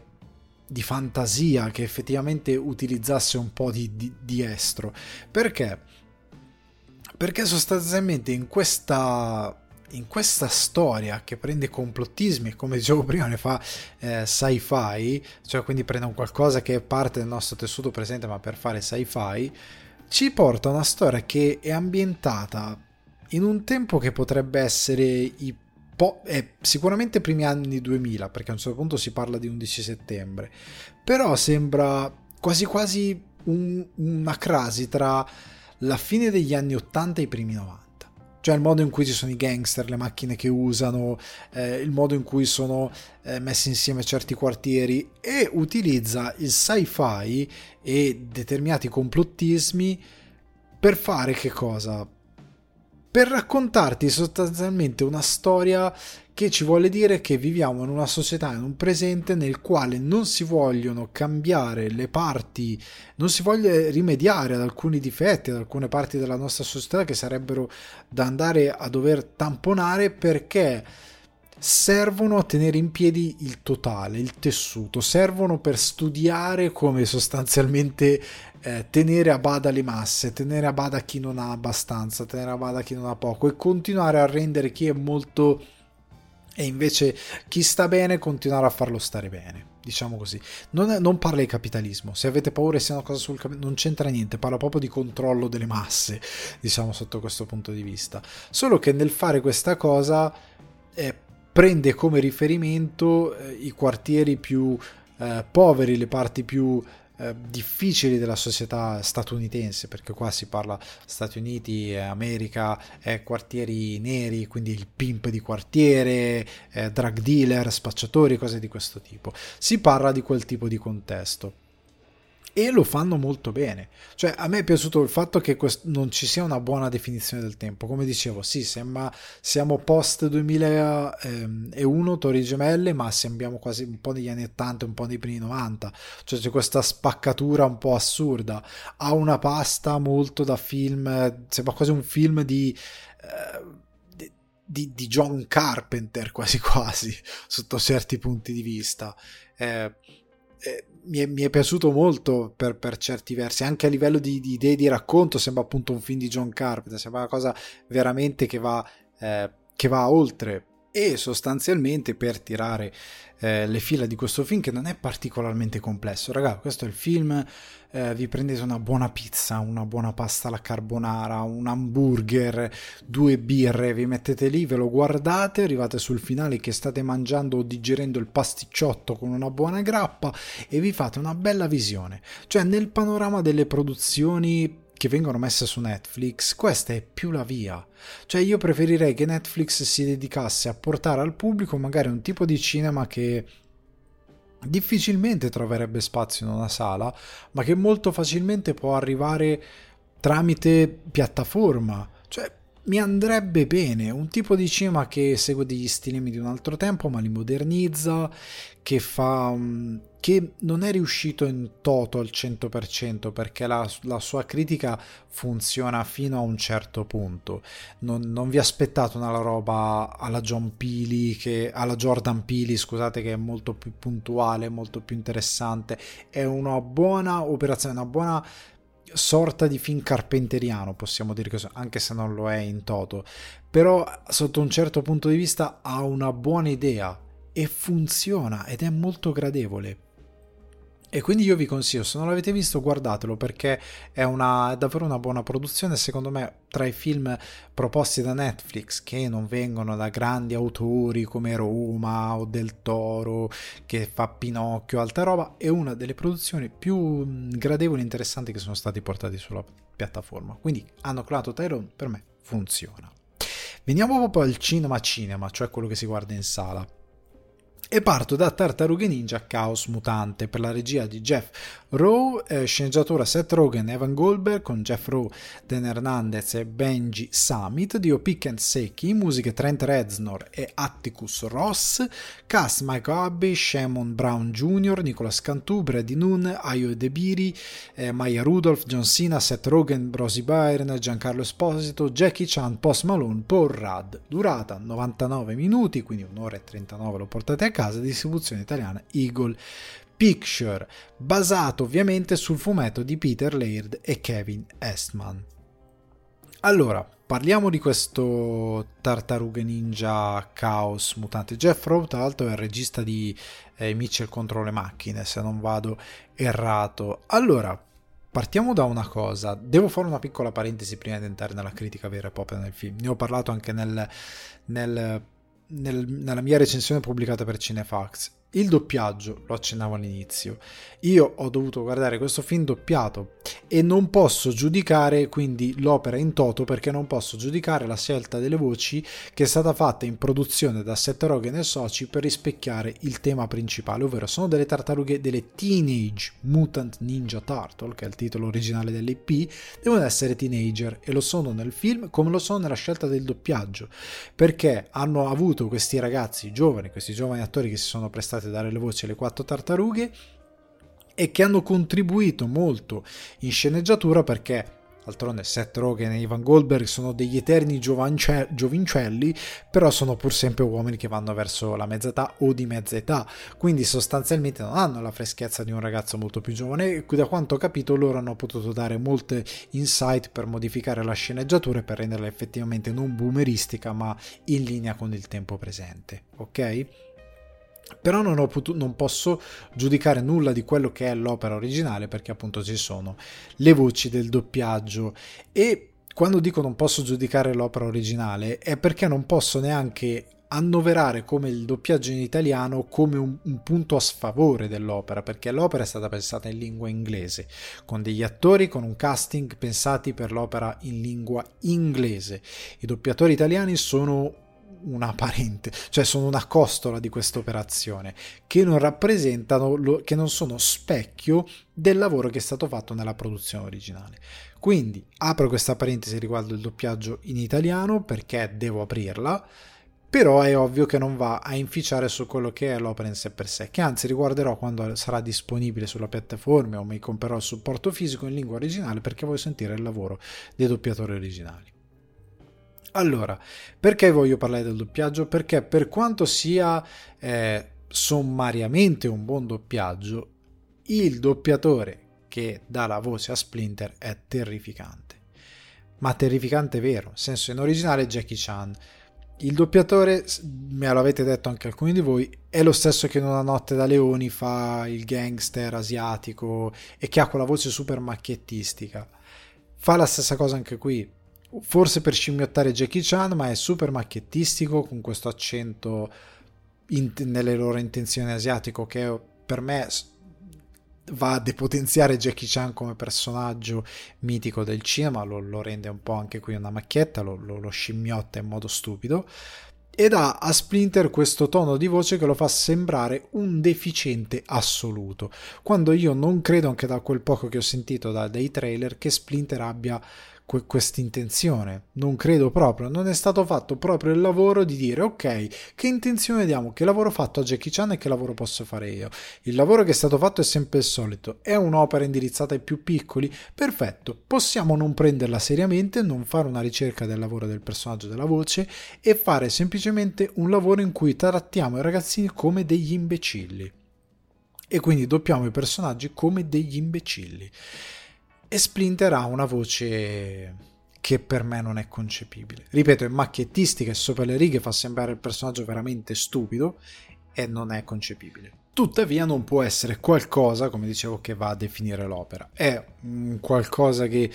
in parte mi ha un po' allontanato dal film, e poi ho smesso di pensare alla voce di Splinter, però veramente andrebbe fatto un lavoro un attimino più di fino, bisognerebbe piantare, soprattutto se... In inglese è stato scelto Jackie Chan perché è il maestro Splinter, e Jackie Chan è simbolo di un'intera generazione per quanto riguarda le arti marziali, soprattutto se si va su qualcosa di molto leggero. Ok?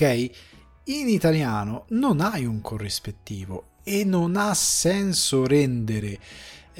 il maestro Splinter con una voce macchiettistica di una persona asiatica. Non ha alcuna logica. Perché chi guarda non sa, ma dovrebbe essere Jackie Chan. No! Chi guarda dice, chi è sto personaggio? Il maestro Splinter. Perché è un cretino? Non c'è una logica, bisognava fare un attimino un lavoro su un personaggio che secondo me non è stato fatto, è stato fatto male. Chiudo qui per entrare invece in quello che era effettivamente il mio parere su questo Teenage Mutant Ninja Turtle, perché è un IP che esiste, chi come me è cresciuto negli anni 90... la conosce a menadito. È tratto, appunto, come dicevo prima, dal fumetto di Peter Laird e Kevin Eastman, che si sono ispirati in parte agli X-Men e a Daredevil soprattutto. Infatti c'è la mano, è palesemente un riferimento per il clan del piede nelle Tartarughe Ninja, cioè quella parte di stick, la mano tutta che c'è nei fumetti Daredevil è stata presa, quella cosa di Frank Miller, è portata nelle Tartarughe Ninja per fare il clan del piede. Anche recentemente è uscito The Last Ronin è Frank Miller in molte sue parti, cioè è una sorta di The Dark Knight Return però con le Tartarughe Ninja, e lo consiglio tantissimo da leggere The Last Ronin. Comunque fate conto che i fumetti erano molto più oscuri, però i cartoni animati sono stati una possibilità per fare marketing, per fare giocattoli eccetera, sono stati alleggeriti, resi molto più fruibili per un pubblico giovane, sono stati portati al pubblico giovane, quindi sono arrivati a diventare un mito molto più leggero. Hanno fatto anche dei film, io amo di più i film degli anni 90, che ho rivisto quest'estate, ne avevo parlato anche in podcast, poi li ho rivisti ho dato uno sguardo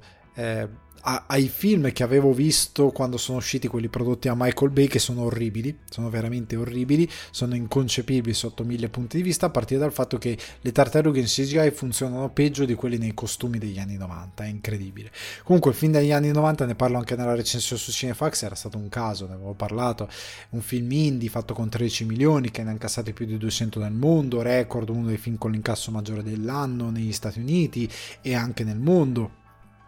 Insomma, era stato davvero un caso, nonostante fosse poco apprezzato dalla critica, però era molto coraggioso, era fatto molto bene. Però, insieme ad altre trasposizioni, che difetto aveva? Quello che ha intercettato Seth Rogen con Evan Goldberg, che mancava la parte teenage, sono Teenage Mutant Ninja Turtle, la parte teenage non esiste. E in questo film, che, lo dico, è un film per tutti, cioè dai ragazzini, dai bambini che iniziano a guardare i cartoni animati, fino agli adulti, cioè anche da adulto te lo puoi accollare. Io mi sono anche divertito, ridevo insieme ai ragazzini.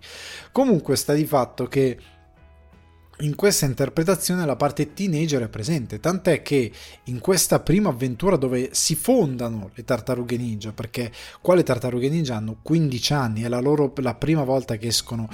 fuori nel mondo conosciuto, la cosa divertente è che loro cosa sognano? Di essere dei teenager normali, di innamorarsi di una ragazza, di andare al liceo, di essere ragazzi fichi del liceo, tutti così, io, siamo dei grandi, siamo più fichi, siamo i migliori del liceo, hanno dei sogni da ragazzini 15 anni. Sostanzialmente Seth Rogen e Evan Goldberg hanno preso tutto il loro retaggio da Superbad in avanti nel raccontare gli anni da teenager, li hanno portati in modo ripulito verso le tartarughe ninja e hanno fatto un gran bel lavoro, perché la cosa principale di cui soffrono queste tartarughe ninja è la FOMO, Fear of Missing Out, quindi la paura che hai soprattutto quando sei un teenager, guardi gli altri, soprattutto in quest'opera di social, che fanno una vita incredibile, loro guardano i newyorkesi, gli umani, che fanno questa vita divertentissima, che guardano il cinema all'aperto, c'è in particolare un film con Matthew Broderick molto bellino diretto da John Hughes, un film veramente capostipite per il cinema per ragazzi, soprattutto commedia. Guardano questo film nel parco e vedono questa adolescenza incredibile, stratosferica, e loro hanno paura di mancare qualcosa. Fear of missing out è una cosa molto comune, l'avevamo anche noi ma non era stata ancora definita, però hai questa cosa. Poi oggi con i social è ancora più amplificata, perché tu vedi delle immagini e quelle immagini sono uno spaccato, una cosa a volte costruita, e hai paura che stai perdendo qualcosa, e loro hanno questa paura, vorrebbero essere accettati, e che è una cosa che non è solo buona nella cosa mutanti esseri umani, ma è anche una cosa buona nell'idea dei teenager, perché qualsiasi teenager, qualsiasi persona, perché l'essere umano è un animale sociato, cerca dai suoi pari approvazione, vuole essere accettato, vuole essere a volte idolatrato, hai bisogno che i tuoi pari ti ammirino, e quindi soprattutto quando sei teenager questa cosa è molto importante, questa gara di popolarità soprattutto che c'è negli Stati Uniti, e si basa molto su questa cosa questo film. E il parallelo viene fatto col fatto che loro sono mutanti, gli umani, e c'è Splinter che è una sorta di Xavier, però un po' più buono,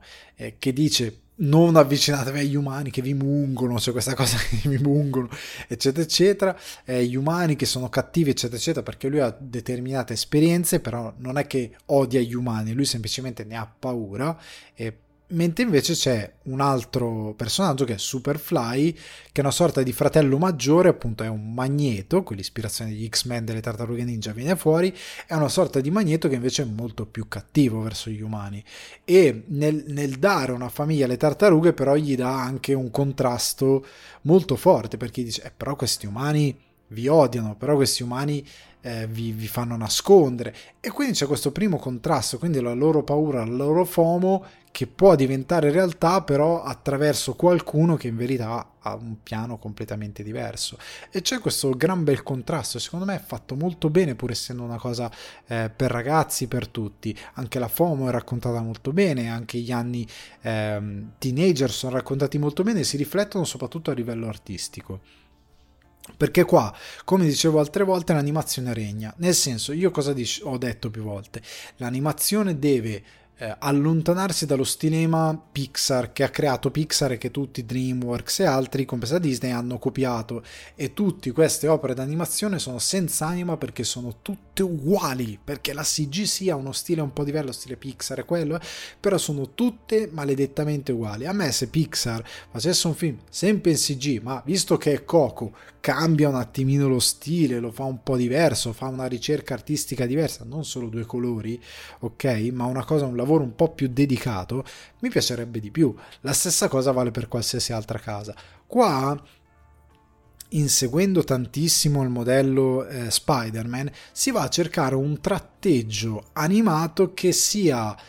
in tema con quello che si vuole raccontare. Sono delle Teenage Mutant Ninja Turtle. A livello visivo abbiamo una New York prima di tutto sporchissima, una New York, quest'idea del mutante va un po' a quell'idea anni 90 dei tipo la fabbrica dei mostri, tutto slime, con tutti quei colori fluorescenti, il verde fluorescente, il rosso, sono tutti colori molto accesi, molto forti, molto neon, e anche i tratteggi a volte sono degli schizzi a schermo che non sono animati ma volutamente, nel senso che delle emanazioni delle luci, delle cose, sono proprio schizzi che sono statici, mentre invece tutto il resto attorno è animato. È una fusione tra roba statica, layer statici, layer dinamici molto intelligente, che dà un bel comparto visivo, perché è tutto molto teenage, è una New York sì sporca, sì mutante, però molto colorata, i colori sono brillanti, sono neon,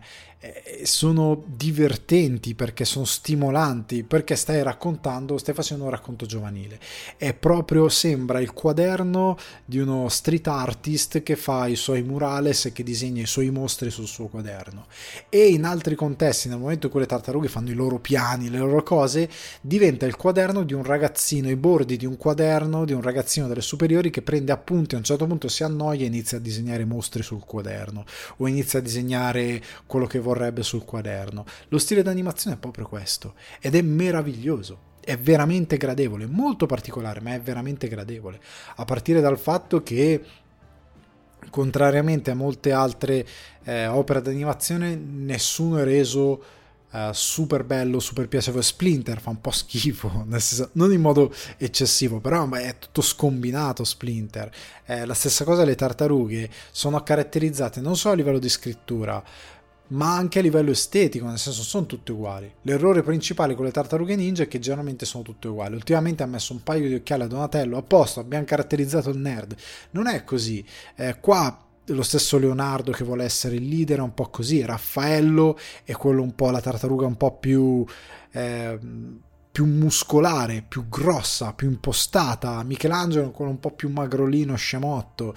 Donatello appunto è quello un po' più nerd, ma allo stesso tempo è quello un po' nel combattimento un po' più timido, un po' più insicuro. Sono tutti loro insicuri perché non hanno capito le capacità che hanno, non sono convinti di essere dei ninja, hanno l'addestramento ma non lo sanno ancora davvero che possono fare certe cose, lo scoprono che sono in grado di fare certe cose. Alla Karate Kid, togli la cera, metti la cera, a un certo punto si rendono conto che tutto l'addestramento che hanno fatto ha un'utilità e li rende molto abili. Però al di là di questo,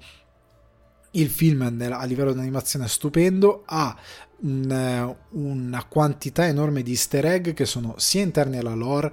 ci sono citazioni ai film delle tartarughe, citazioni a lore interna, a Kawabanga, gli skate, il pulmino delle tartarughe ninja. Ci sono tante cose che sono inserite, però contrariamente a quanto abbiamo visto negli ultimi tempi non sono inserite in modo ehi guarda il pulmino delle tartarughe ninja, lo vedi, lo stai vedendo, è il pulmino delle tartarughe ninja. Non sono inseriti così, sono inseriti in un modo un attimino un po' meno buttato con la pala, nel senso che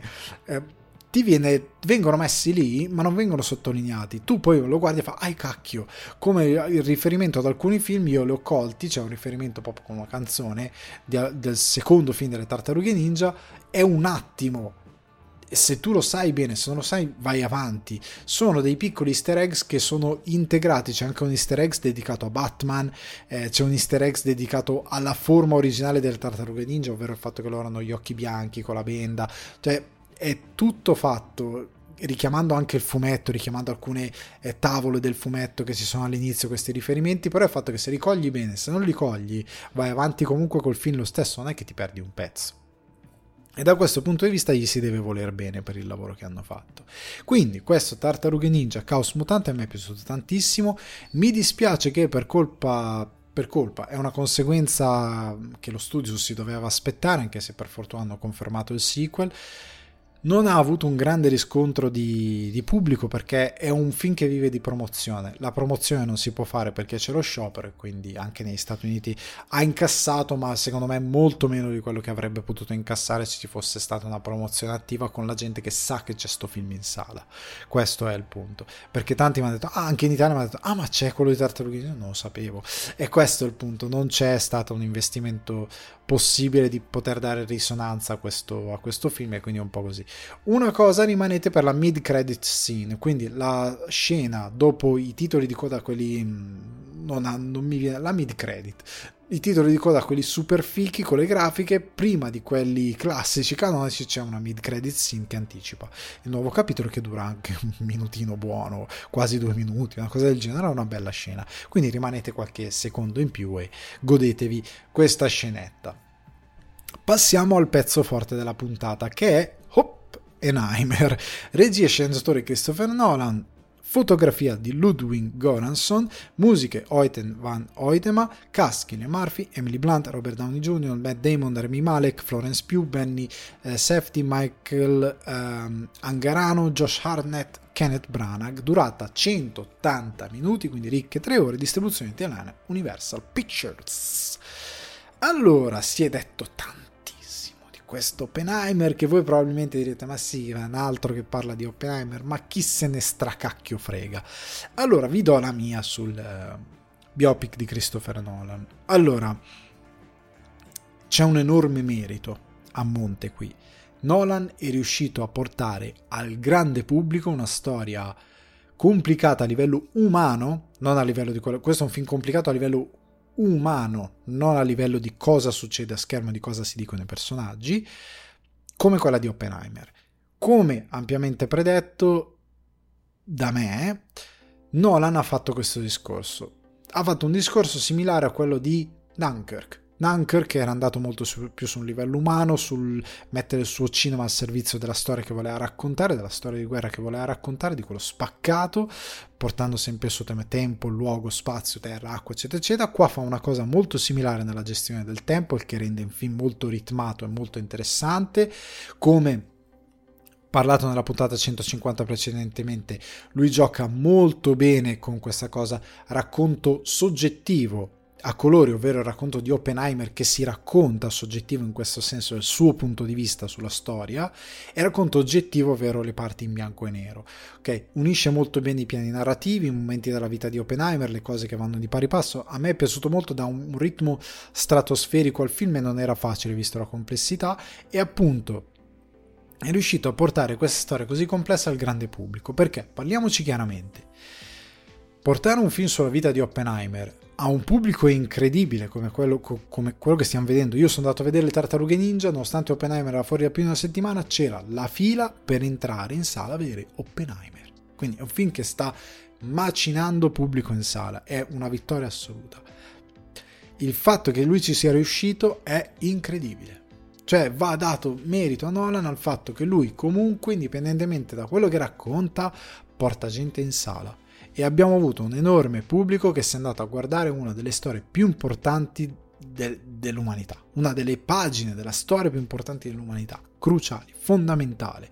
e soprattutto in questo periodo in cui noi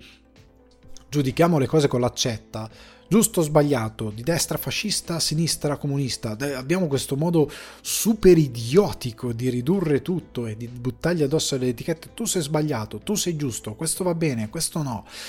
Oppenheimer è un discorso molto complesso, su un ragionamento molto difficile da fare, perché è molto facile a posteriori giudicare Oppenheimer e giudicare cosa è successo in quel momento della storia, perché non sei nel tempo presente. Nel presente nessuno di noi è un supereroe, nel presente, quale che sia la situazione, dalla quella più stupida a quella più complessa, tutti facciamo degli errori, perché quando sei dentro le situazioni è molto difficile giudicarle. Quando sei fuori, storicizzato, c'è distacco di tempo, siamo tutti dei supereroi a giudicare, perché non sei dentro il tempo, non sei dentro le pressioni, non sei dentro i pensieri tumultuosi di quel periodo, e ci sono molte cose complesse. Oppenheimer è un racconto umano che racconta qualcosa di molto difficile e che non rende in toto Oppenheimer un grande, è un uomo che ha dei difetti, che ha un certo ego, che ha una certa vanità su certe cose, che fa degli errori, che rischia in modo quasi stupido, però basato su certi ideali, la sua stessa immagine, la sua stessa persona. Però ecco, è complesso da giudicare, io non mi sento di giudicare questo personaggio, è un personaggio sfaccettato, è bello, però che Nolan sia riuscito a portare questa cosa di un momento storico incredibile come quello della seconda guerra mondiale, dell'utilizzo delle bombe atomiche su Hiroshima e Nagasaki, al grande pubblico gli va dato merito, perché siamo in un momento in cui portare la gente al cinema è difficilissimo. 1. 2. Biopic da sempre hanno, soprattutto negli ultimi anni, hanno sempre più difficoltà, facciamo fatica a portare la gente a vedere Rocketman, che è un film comunque di buon intrattenimento, facciamo fatica a portare la gente a vedere, io non so se Ferrari in Italia, magari Ferrari lo andranno a vedere in tanti, però è difficile portare su certe figure storiche. Guardate film della Apple con Joaquin Phoenix, non so se Napoleone arriverà a incassare la metà di quanto incassa Oppenheimer, ma soprattutto va sulla piattaforma, quindi siamo in un presente dove è molto difficile portare certi discorsi al pubblico, siamo in un presente appunto molto pregiudizievole. Anche su Oppenheimer ho visto sparate di varia natura, ma perché appunto è un film molto polarizzante, quindi gli va dato merito di essere riuscito a diventare un regista polarizzante. E una cosa, prima di entrare nel film, c'è da dire che Barbenheimer è del tutto accidentale, cioè a me non mi taglierà nessuno dalla testa il fatto che, siccome Nolan ha lasciato Warner ha detto, sapete cosa facciamo? Gli roviniamo la festa, pisciamo sulla sua parata, facciamo che Barbie esce nello stesso weekend di Oppenheimer, così nessuno andrà a vederlo. Secondo me voleva essere questo il danno che gli volevano fare, perché lui si è tirato fuori da Warner e non è stato amichevole, da quello che ho capito, la separazione, e non ha voluto tornare a lavorare con Warner, e quello che è successo e che secondo me loro hanno voluto pisciare sulla sua parata, ma hanno messo a fianco due film talmente agli antipodi che internet ci ha memato, e quindi Warner senza troppo, nonostante abbia investito su marketing, però il marketing gliel'ha fatto internet e quindi hanno automaticamente generato hype grazie a internet, non per merito degli uffici marketing ma solo grazie a internet si è hypato questa situazione e quindi si è portato a creare questa enorme quantità di pubblico. Però al di là di questo Oppenheimer l'avrebbero visto anche i sassi perché c'è scritto Christopher Nolan ed è un merito di Nolan di avere questa capacità, non è un merito delle stelle, ok? Quindi bravo lui, ma nel suo bravo lui ha fatto un buon lavoro con Oppenheimer, per me ha fatto un ottimo lavoro. Prima di tutto perché, come dicevo prima, le 3 ore sono abbastanza invisibili. Io sono andato da Anteo a vederlo in lingua originale, hanno fatto una pausa nel mezzo, dopo 2 ore di film hanno fatto una sorta di film in primo tempo, per me avrebbero potuto tirare dritto, perché effettivamente capisco che tanti... L'errore però lo fate voi ragazzi, vi bevete 4 litri d'acqua o di Coca-Cola per vedere 3 ore di film, è colpa vostra, cioè un po' ve la cercate. Io me l'ho portato la mia onesta bottigliettina d'acqua per bere di tanto in tanto un sorsino e sono arrivato alla fine di Oppenheimer bello tranquillo, cioè dovete mettermi nella condizione che sono 3 ore, però giustamente io mi rendo conto che un esercente dice non posso contare su questa cosa, dopo 2 ore metto, per scandire tra l'altro l'ultimo atto, per mettere una pausa così la gente va, si libera, poi ritorna a vedere Oppenheimer. Però ecco, io l'ho trovato una gestione appunto del tempo, dei vari momenti della vita di Oppenheimer, che sono scanditi all'interno del tempo basandosi sul conflitto emotivo e morale dell'aver costruito e utilizzato la bomba atomica e di come gli Stati Uniti, per quanto abbiano determinati un paese fondato su dei principi che sono molto ammirevoli e molto nobili, però tante volte diventa, soprattutto in quel periodo del maccartismo, socialisti, comunisti, eccetera, eccetera, diventa incredibilmente deformato, traditore e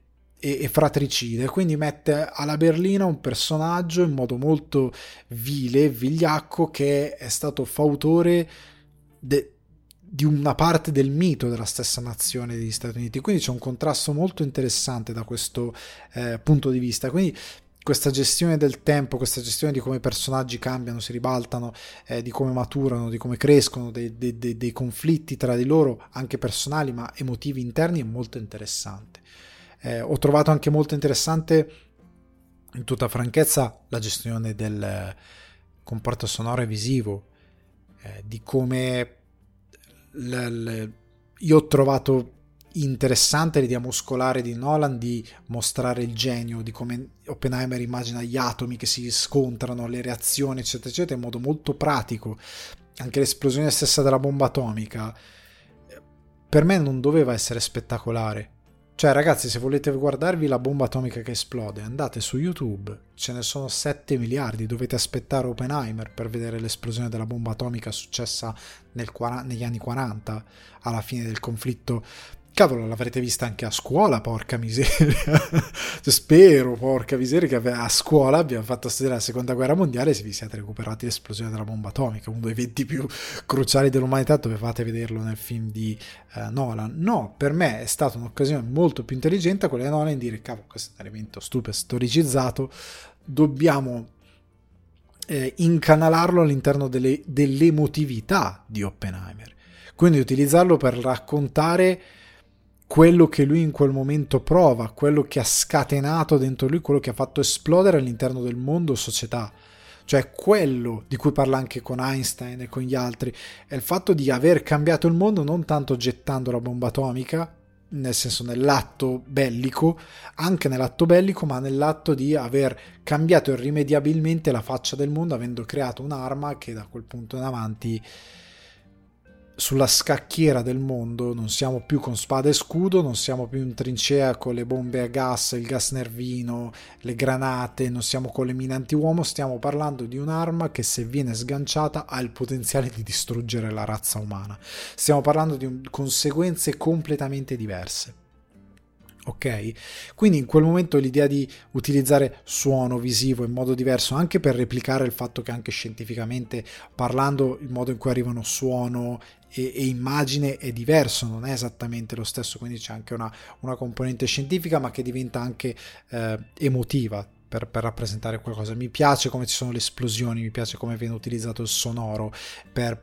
per dare dimensione a certi momenti del contrasto interno di Oppenheimer, che parte da quella scena con la mela a inizio film. Diciamo, ci sono diverse anime di Oppenheimer che dominano quest'uomo incredibilmente fragile, con tanti conflitti, che poi matura, che cambia, che diventa qualcos'altro.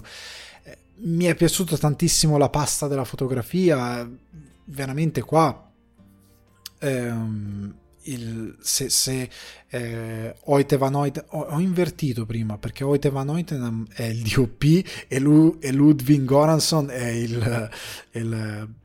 compositore. Comunque, se Van Hoytema questa volta non, scusate il lapsus, non prende qualcosa per la fotografia, è una follia, perché veramente il modo in cui vengono inquadrate tante situazioni, il modo, la pasta proprio del film è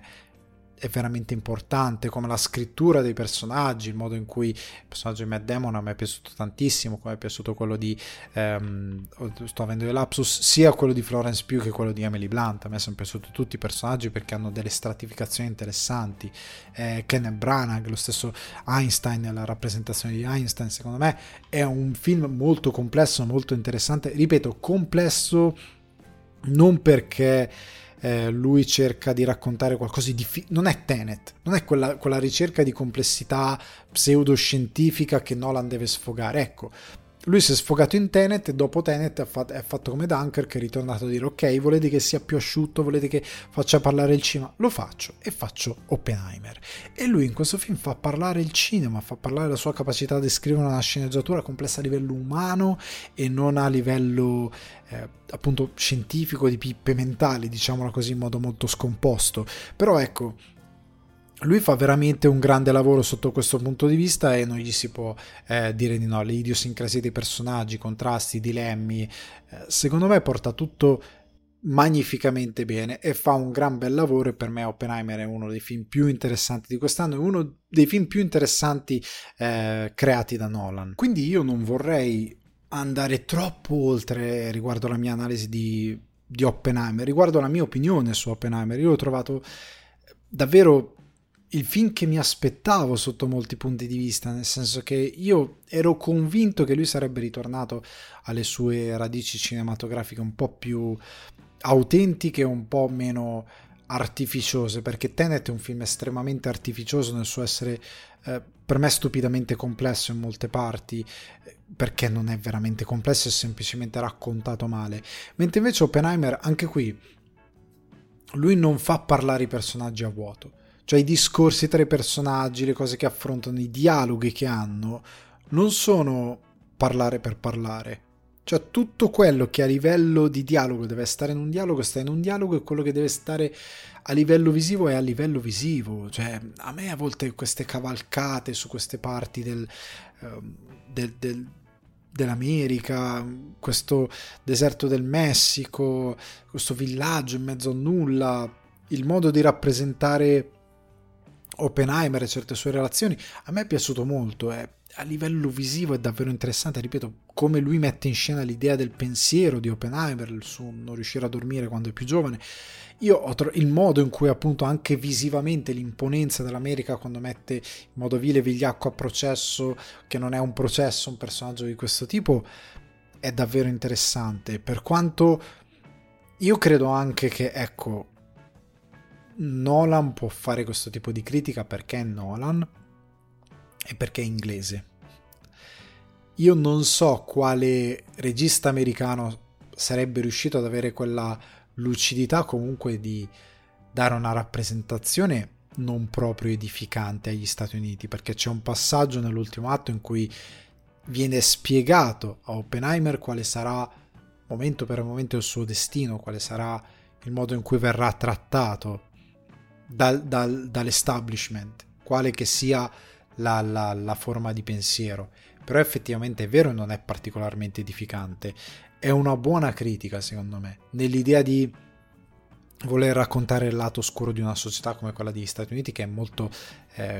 complessa per certi versi e molto semplice per certi altri. Però ecco, io ritengo che Nolan abbia fatto un ottimo lavoro. Sfortunatamente, se navigate online, come dicevo, è un film molto polarizzante, come Barbie. Cosa significa? Come tutti gli eventi polarizzanti, significa che chiunque ne deve parlare, e chiunque ne deve parlare in funzione di essere presente all'interno di questo momento in cui devi stare sul pezzo per poter essere rilevante, cosa che non sto facendo io, visto che arrivo con ampio ritardo nel parlare di Oppenheimer. Però ecco, e se dai un'opinione scomposta, quella è pubblicità gratuita. Cioè ormai ci sono tante realtà che sono palesemente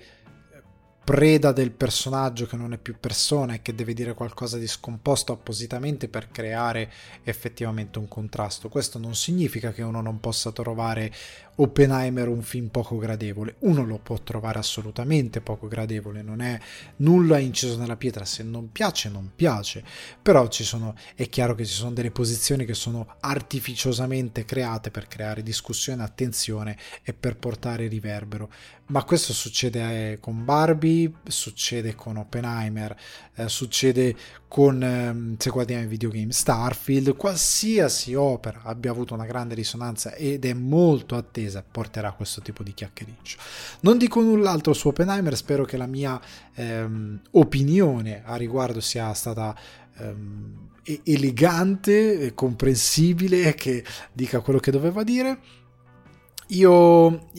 ecco, forse l'ultima cosa che mi sento di aggiungere, ecco perché mi è venuta in mente ora,